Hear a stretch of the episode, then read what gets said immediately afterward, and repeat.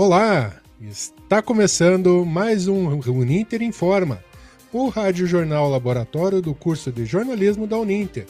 Eu sou Maurício Geronasso e estou na apresentação dessa edição que está sendo transmitida ao vivo. São 6 horas e 2 minutos desta sexta-feira, dia 4 de novembro de 2022. E você está convidado para acompanhar e participar do programa. Deixe seu comentário em nosso chat no YouTube ou no Facebook. Aqui comigo, Ricélio Marcos. Tudo bem, Ricélio? Olá, Maurício, tudo bem? Vamos começar mais uma edição do Uninta Informa. É isso aí, Ricélio. Vamos aos destaques do programa de hoje. Comunicação, a visibilidade LGBTQIA+, na mídia. Centavos quebrados? O que é ilegal ou marketing? A representatividade negra na política. Os riscos da liberdade de expressão ilimitada.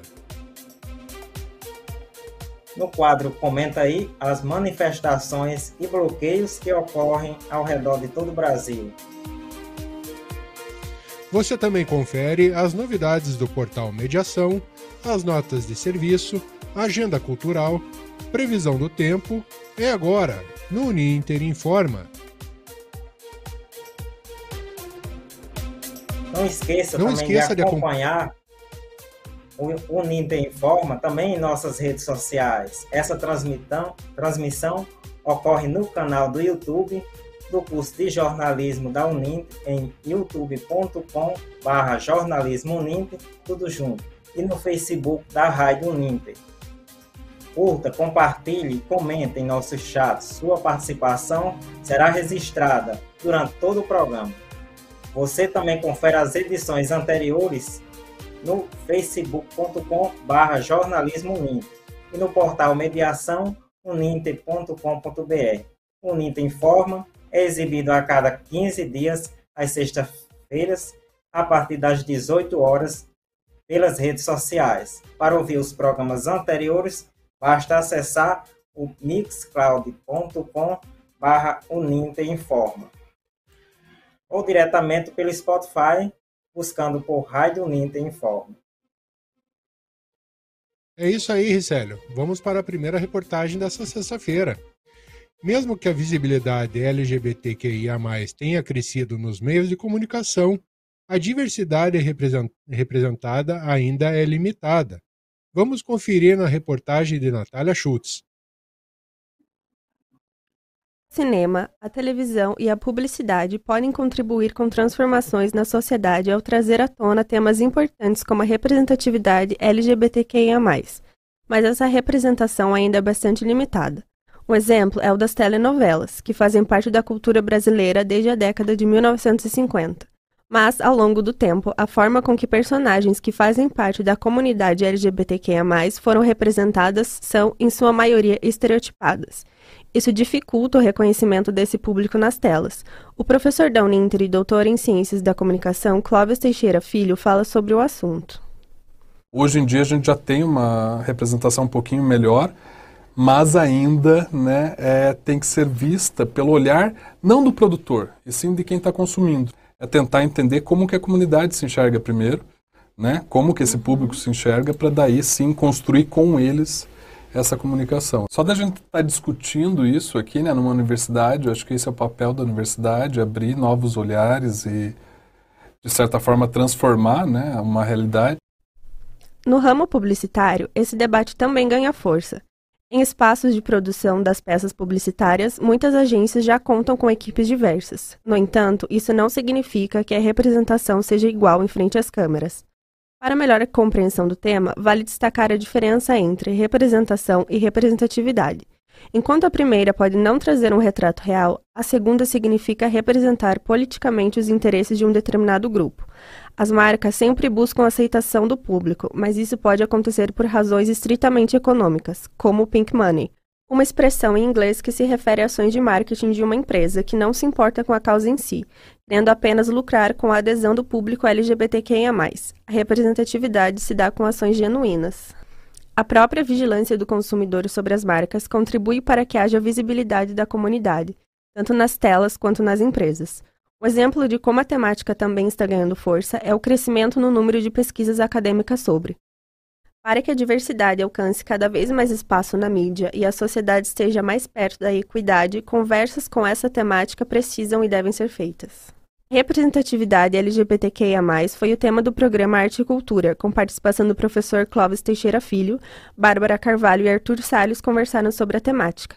Da Central de Notícias do Ninter, Natália Jukoski, especial para o Ninter Informa. Obrigado, Natália. O professor Clóvis foi perfeito na sua colocação que temos que nos colocar no olhar dessas pessoas. O mundo hoje está diverso, não temos como deixar essas pessoas escondidas no mundo. Quanto mais voz a gente der a elas, mais a gente vai entendê-las. E acho que, acima de tudo, o respeito tem que prevalecer. Então, é o primeiro, o primeiro passo nosso é o respeito a essas pessoas. Segue lá, Ricélio.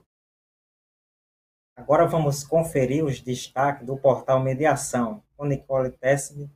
Quais as novidades dessa semana, Nicole? Olá, vamos aos últimos destaques da Agência Mediação, o portal de notícias do curso de jornalismo da Uninter.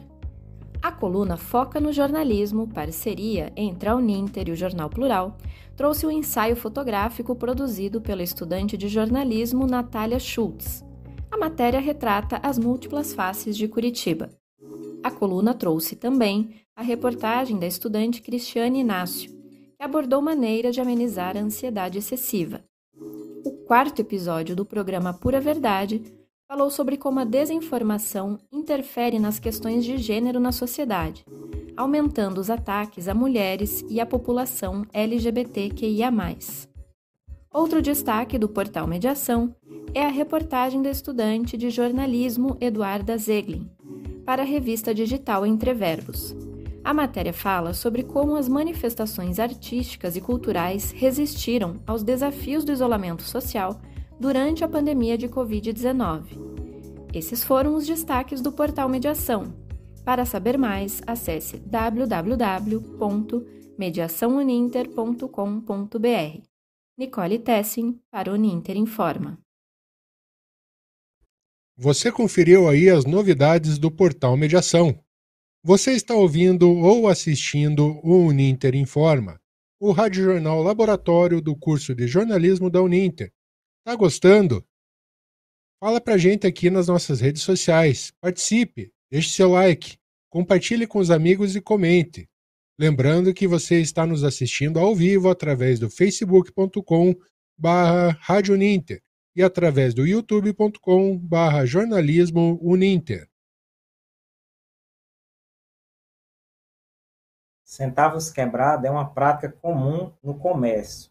A prática de centavos quebrados no comércio é uma jogada de marketing? Ouça na reportagem de Edson Vande. Centavos quebrados é uma prática comum no comércio. A maioria das etiquetas mostram preços com valores em centavos não arredondados. Essa prática no comércio é uma jogada de marketing? De acordo com o economista Gilberto Braga, mestre em administração pelo IBMEC, os comerciantes preferem utilizar preços quebrados para induzir o cliente a pensar que o preço é menor do que realmente é. Sobre isto, falamos com Sirlene Brau, gerente de compras do supermercado Rodrigues em São Francisco do Guaporé, Rondônia. Vamos acompanhar o que ela diz. Se você coloca um produto R$ reais no exemplo, dá a entender o cliente que o produto é R$ reais ou se é 10, dá um sentido assim de caro, né? Aí se você coloca ele 8,98, 8,79, são estratégias de venda, estratégias assim para quebrar o valor, para não dar o sentido que o produto é caro. Sempre a gente beneficia o cliente, né? A intenção é de deixar o valor quebrado para estratégia de venda, mas assim sempre a gente beneficia o cliente, não deixa o cliente sair mal satisfeito a consumidora Osana Sotelli é uma advogada em São Francisco do Guaporé. Como consumidora, acredita que o uso de centavos quebrados no comércio, mesmo sendo um procedimento comum, tal procedimento traz prejuízo ao consumidor. Como consumidora, eu entendo que tipo é uma estratégia de marketing e econômica dos comércios. Ao mesmo tempo, trata-se de uma venda casada. O que seria isso? Hoje a gente não tem mais é, moedas. Como aquela empresa vai te devolver o troco? Oferecem o troco de outra forma, através de balinhas. Até então, permitido mas no meu ponto de vista isso aí causa um prejuízo sim ao consumidor. Igo Jean Rego, coordenador do PROCON para o estado de Rondônia, orienta o consumidor diante de tal procedimento no comércio, dando as seguintes orientações. Se o troco ficar quebrado e o fornecedor disser que não vai ter o valor exato para entregar ao consumidor, ele pode exigir sim o troco no valor que, que é de direito dele. Se a empresa não dispuser do troco exato, deverá sempre arredondar o valor para cima. Então, se ele tinha que restituir a título de troco 70 centavos e não tem, ele pode arredondar para cima até chegar ao valor que ele tenha, por exemplo, um real, dois reais, cinco reais ou dez reais, mas sempre em benefício do consumidor. Edson Vander para o Ninter Informa. Uma importante reportagem aí do Edson Vander, né?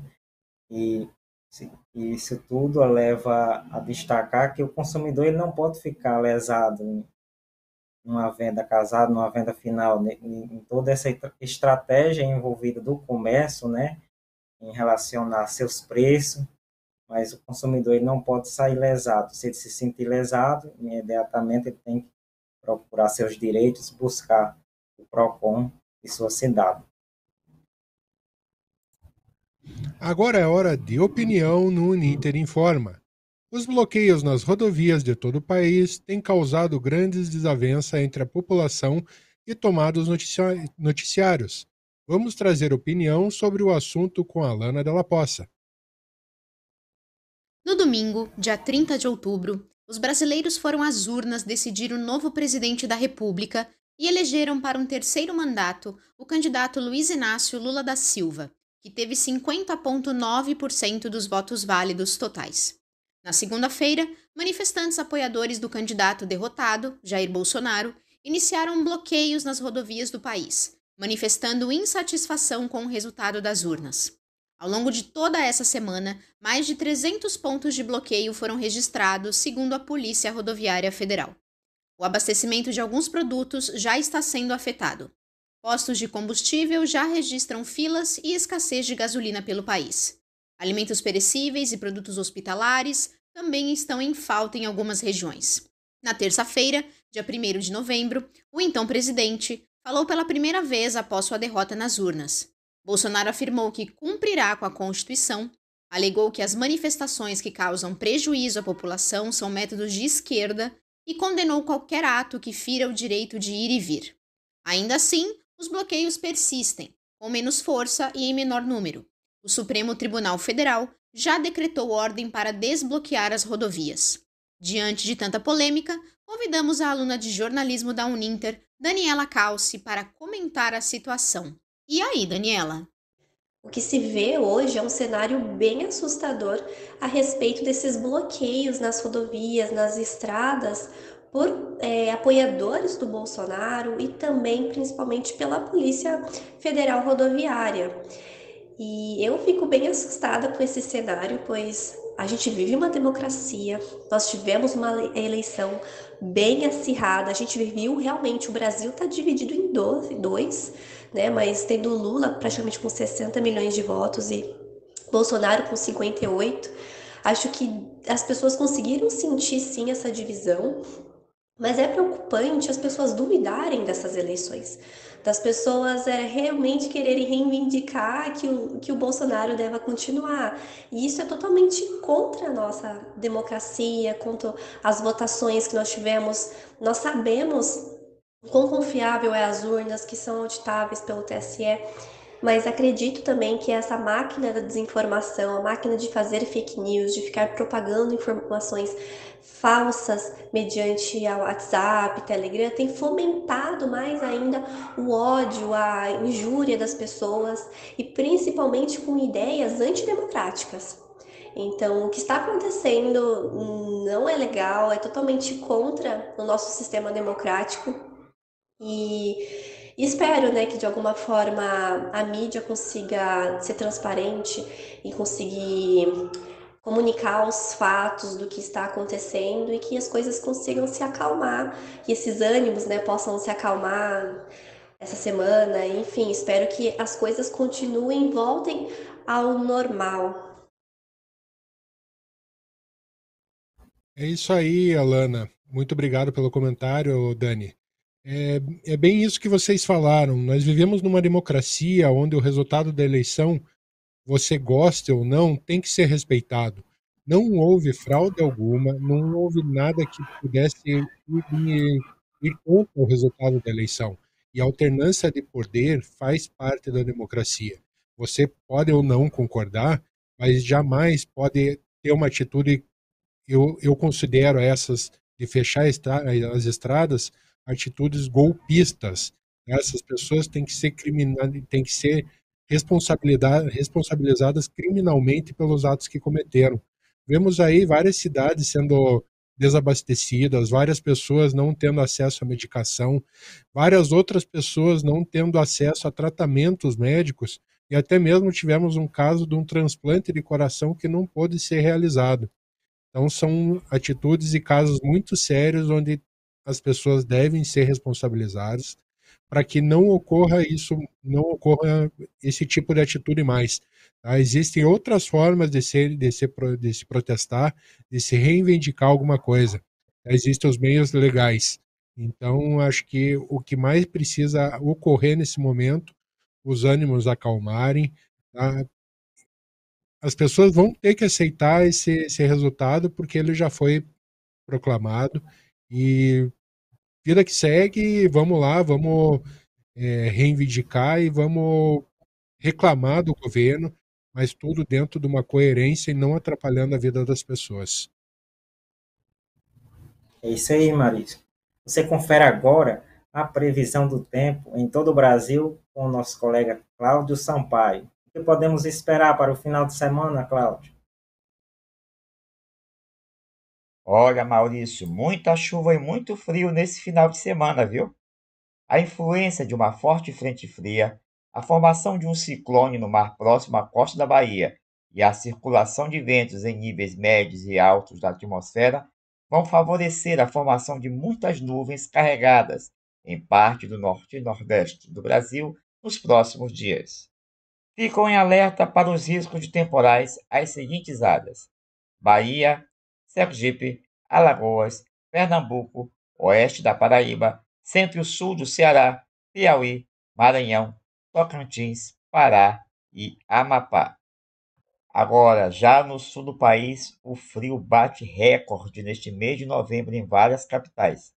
Uma intensa massa de ar frio que se espalhou sobre o Brasil neste início de novembro de 2022 está causando temperaturas muito baixas para os padrões normais deste mês. Agora, em São Luís, para esse final de semana, mínima de 23 e máxima de 31 graus. Em São Paulo, mínima de 11 e máxima de 16 graus. Fonte Clima Tempo, Cláudio Sampaio para o Inter Informar. Obrigado, Cláudio. Vamos lá para a terceira reportagem dessa sexta-feira. A representação é pauta de política e a representatividade negra tem grande foco nesse âmbito. Ouça na reportagem de Camila Sen.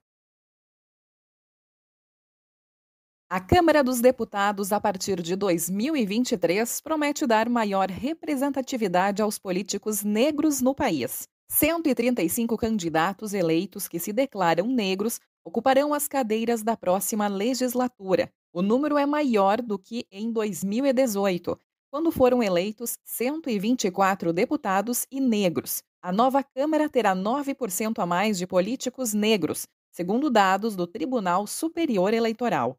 Negra, ligada à esquerda, originária de movimentos estudantis, cotista e eleita vereadora em Porto Alegre em 2020. Esse mini perfil se encaixa na trajetória pessoal e política de Laura Cito, do Partido dos Trabalhadores, de 30 anos. Ela é a deputada estadual mais jovem eleita em 2022 no Rio Grande do Sul e integra uma nova geração de militantes políticos que tem na pauta antirracista um dos seus pilares. Esse é o 20 de novembro, um novembro negro, muito importante, assim, né? É muito simbólico no Rio Grande do Sul. Pela primeira vez, nós teremos uma bancada negra na Assembleia Legislativa. E mais importante ainda, pela primeira vez, com a presença de mulheres negras. Né? Somos aí as primeiras deputadas negras da história do nosso Estado. Então, acho que isso é muito simbólico num momento onde nós vivemos um intenso debate na sociedade sobre direitos, sobre o papel do poder público na garantia desses direitos e na promoção da igualdade. Eu tenho certeza que essa representatividade na Assembleia, né, esse, esse momento histórico, ele vai servir para trazer uma diversidade de olhares, enriquecer o nosso debate né, na casa de todos os gaúchos e gaúchas, sobre uma nova, novo patamar. O aumento da representatividade negra na política também pode ser observado em alguns estados dos eleitos. No próximo dia 20, comemora-se o Dia da Consciência Negra. A importância da data está no reconhecimento dos descendentes africanos na Constituição e na construção da sociedade brasileira. Historicamente, o perfil de políticos brasileiros foi pouco representado por negros. Ainda há muita diferença. Os negros são menos de 25% no Congresso Nacional. Foram eleitos apenas seis senadores negros este ano e nenhum governador. Sérgio Rosa, que é ativista, escritor e ator, fala da importância da data para a comunidade negra. Dia da Consciência Negra, a gente vem sempre debatendo, lutando, construindo pautas, trazendo narrativas, buscando construir alternativas que possibilitam que pessoas pretas ocupam o espaço de poder, perceber esses avanços e perceber que num estado que tem 68% das denúncias de racismo, conseguir eleger uma bancada negra para a Assembleia do Estado, que fazem com que a sociedade perceba a importância e a necessidade de termos pessoas pretas com olhares negrejados dentro desses espaços de poder para fazer com que essa representatividade seja vivenciada na prática. Camila Sen para o Uninter Informa. Obrigado, Camila. Eu me coloco numa posição meio complicada para estar tá falando de representatividade negra pelo primeiro fato de eu não ser negro. Então, como que uma pessoa branca vai ter lugar de fala numa causa que é negra? Só que eu acho inadmissível a gente, em plena 2022, a gente está tratando de é, da colocação dessas pessoas ainda na política ou no mercado de trabalho e ainda termos que aturar casos de racismo que têm acontecido diariamente praticamente em nossa, nossa sociedade. Então, acho que as pessoas deveriam colocar as suas cabeças no lugar e pensar, ah, não é porque ela, essa pessoa é negra ou é branca que ela vai ter que ter um local diferente dentro da sociedade. Todas estão ali para a construção de um mundo melhor e as pessoas têm que se respeitar tá? independente da sua cor, credo, crença, como a gente falou na reportagem anterior da, da categoria LGBTQIA+, acho que essas pessoas, o mundo já chegou num ponto onde as pessoas precisam de respeito. Tá? Acho que esse é o ponto fundamental para uma sociedade viver harmonicamente. Vamos seguindo aqui para apresentar a quarta reportagem em alguns países do mundo, a liberdade de expressão está ameaçada, o direito de manifestar opiniões e ideias enfrenta vários obstáculos. Como podemos fazer a sua defesa, ajudando a democracia e sem violar os direitos? Confira na reportagem de Cícero Silva. A liberdade de expressão, um direito constitucional, foi bastante lembrada nas últimas semanas, quando o grupo Rádio Pan-Americana SA, ou Jovem Pan, alegou que sofreu censura do Tribunal Superior Eleitoral, o TSE. A Justiça determinou a isonomia entre os candidatos à presidência na programação da rádio, na TV e nas plataformas digitais. Segundo a decisão da Corte, o então candidato à presidência, Luiz Inácio Lula da Silva, teria um tratamento desigual em relação a Jair Bolsonaro. Atendendo a um pedido do Partido dos Trabalhadores, o TSE concedeu o direito de resposta a um conteúdo divulgado com falsas afirmações pelo veículo. O direito de resposta é algo comum e não é exclusivo da Justiça Eleitoral. Decisões como esta visam dar integridade e equilíbrio ao processo eleitoral, além de reduzir a propagação de informações falsas no período eleitoral. Sobre este fato, comenta o jurista Claudio Nunes. Veja bem, A Jovem Pan, ela coloca a situação como se fosse uma questão de liberdade de expressão e de liberdade de jornalismo.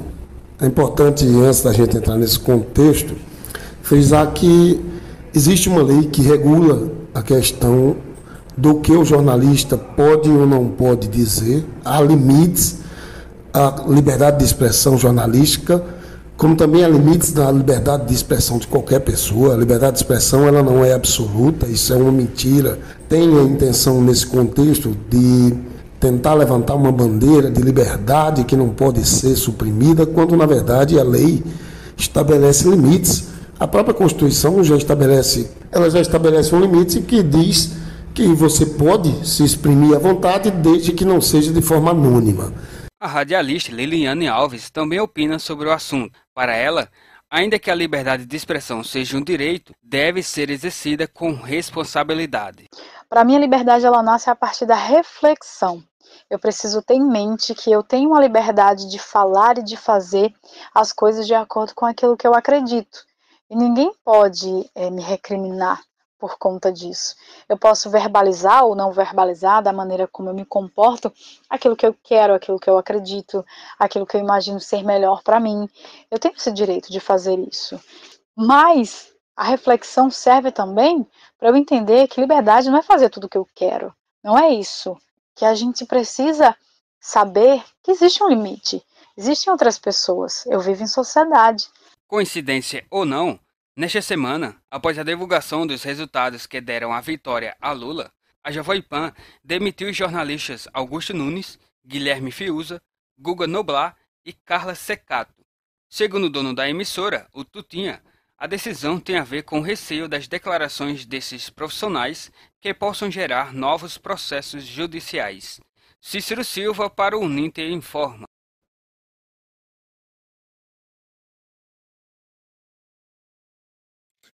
Obrigado, Cícero.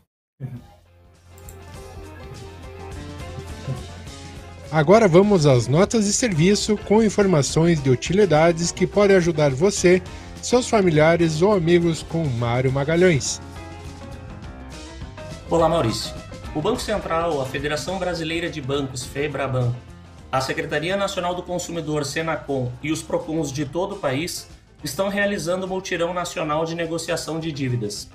O mutirão oferece oportunidade de renegociação de dívidas com desconto e parcelamentos que caibam no bolso.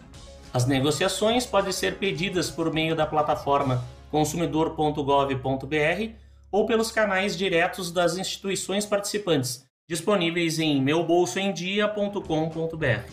O governo federal prepara ações para comemorar o bicentenário da independência do Brasil, que completa 200 anos será realizada uma exposição audiovisual sobre o percurso da diplomacia brasileira organizada pelo Ministério das Relações Exteriores e o lançamento de publicações. A exposição ocorrerá em Brasília e estará disponível também em ambiente virtual, para que as pessoas de todo o país e do exterior tenham acesso. O Ministério também vai realizar atividades acadêmicas com a ideia de promover simpósios e mesas redondas sobre o tema do bicentenário sempre do ponto de vista das relações internacionais, em parceria com instituições brasileiras e embaixadas estrangeiras.